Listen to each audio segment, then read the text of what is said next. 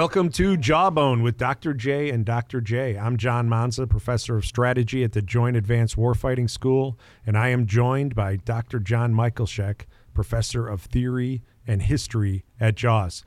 Today, John, we've got a, an interesting topic, and, and it's a, a bit of an internal struggle here at school, which is how we integrate international students into our curriculum.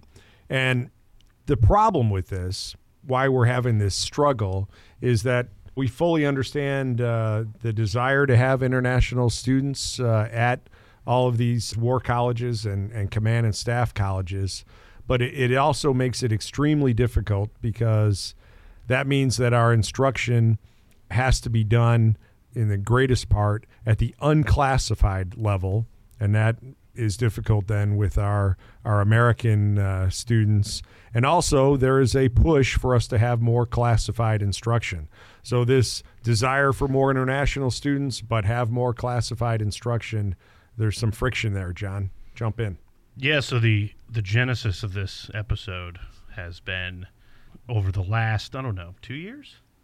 We've received guidance, and this is across all PME, not just JAWS, that schools will incorporate more classified instruction and more international fellows or international students as they're called.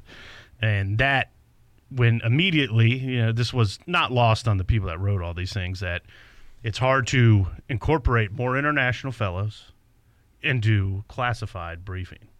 Case in point is jaws. We went to the indo-pacom headquarters last year um, uh, as a lot of other PME war colleges do. In our our big Indo-PACOM headquarter day, we you know we it was good discussions, but it was all unclass. In an example, so when we uh, Jaws went to the Indo-PACOM headquarters, we had a, a pretty good brief on the Indo-Pacific. But because of we had international fellows and non Five Eyes, non NATO, the briefs become you know they cover the area. So what is the second island chain up to? What's the first island chain up to?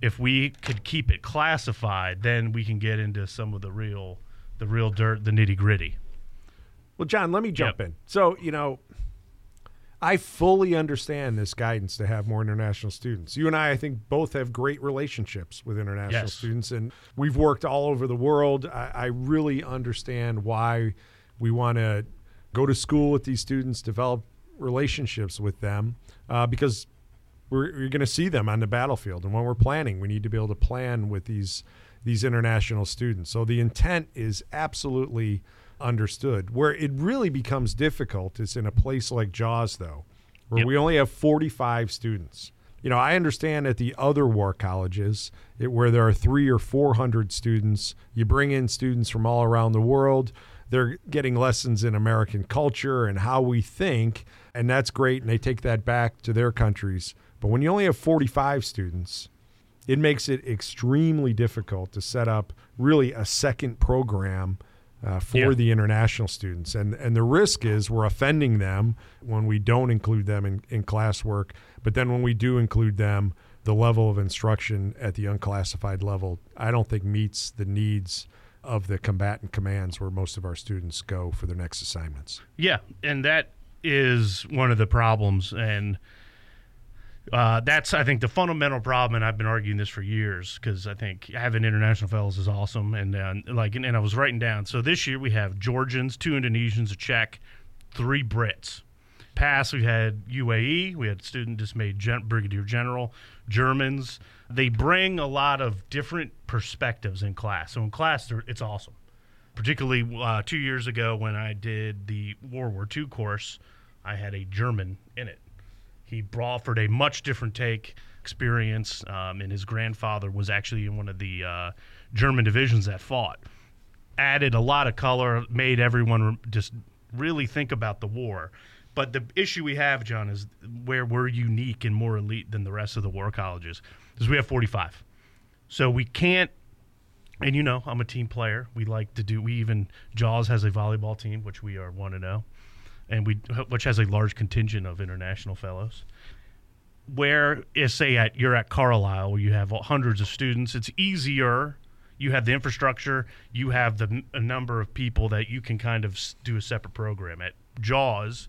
We got ten faculty, forty five students, and that's a quarter of our students are international. So it's basically saying, hey, you know, we give them the Heisman. You can't come and play here. You go, go walk around DC, and that's the problem we're having. I think there's also a little problem with the Jaws mission, which is much more focused than the other war colleges. The other war colleges are creating much more uh, of a generalist graduate. Our graduates are campaign planning specialists. So when I was coming here, what I, what I expected to see was the students pouring through the classified campaign plans and much of the instruction uh, to be classified. But again, we're not able to do that with the international students. So so how we bridge that gap is one of the struggles that we deal with with every day. Yeah, and there are some pros and cons to either way. Um, as I mentioned, some of the positives, and this is not it's not a problem just for Jaws. It's different because we're small. Uh, but throughout my career, when I taught at the intermediate level, so think majors, we so at Fort Leavenworth, it was Army. You had dozens and dozens of countries and non-NATO, and they they have all these stories how 20 years later, these guys were 04s and now they're generals and they help in an operation, humanitarian assistant, and it's great.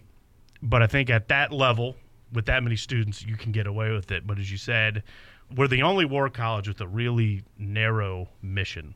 And I think it's a good mission. It helps us when we're doing all our curriculum. But I think with the internationals, they do bring extra flavor, extra perspectives, which I think is particularly in history really useful. But it is, I think, at the same time, if we were to go say NATO only Five Eyes, there they could get into the weeds more in planning, and I think that would meet a better intent of not only the chairman, DoD, but the taxpayer. Yeah, I agree with that. I mean, this uh, this school, I think, just five years ago was all only American students and a lot of classified instruction, and then it became Five Eyes only. And for the listeners who don't know, that's intelligence sharing community that is the United States, the United Kingdom, Australia, New Zealand, and Canada. Got it. So those students at, during that time period could share a lot more uh, classified planning, and then this push came for a, a much broader uh, cross section of international students, and, and the school became almost wholly unclassified in instruction. So I don't know, John. I don't know what the, the future is on this. We're we're just uh, really highlighting today the struggle of trying to take these two different sets of direction for more international students and more classified instruction, and, and trying to find some balance in there that that'll make it work. Yeah. And if anyone has any grand ideas, uh, I put my email at the end of every podcast I post. Let me know because we're currently doing John and I we sit in our offices for hours, 12 hour days, grinding. Weekends, on, holidays. Working on curriculum, how we can make it more elite, more better. and practicing our English. Yeah, it's, it's, that's what ChatGPT is for. And we have some ideas. And next year, I can't remember the crop coming in, but if you got any ideas how you think you you see international fellow international students how we could better join them. Maybe is there a way to, to do the best of both worlds where you have them both but like two kind of tracks? We're all ears. So let me know. John do you have anything else to say on this puzzling question? No you know i think it's just uh, it shows despite all our joking we're seriously working hard down in this little school trying to make it as uh, elite uh, as possible to give the taxpayers their return on investment with all these colonels that we push through this this course and uh, we're just up against a, a, rock and a hard place uh, trying to handle this this current direction of more international students and more classified instruction. Yeah, and I think for some of this, there's not an easy answer. It won't be a good answer, just like some of the students when when they at oral comps answer what is war, but what you can do, continue to read your Clausewitz, and you'll be just fine.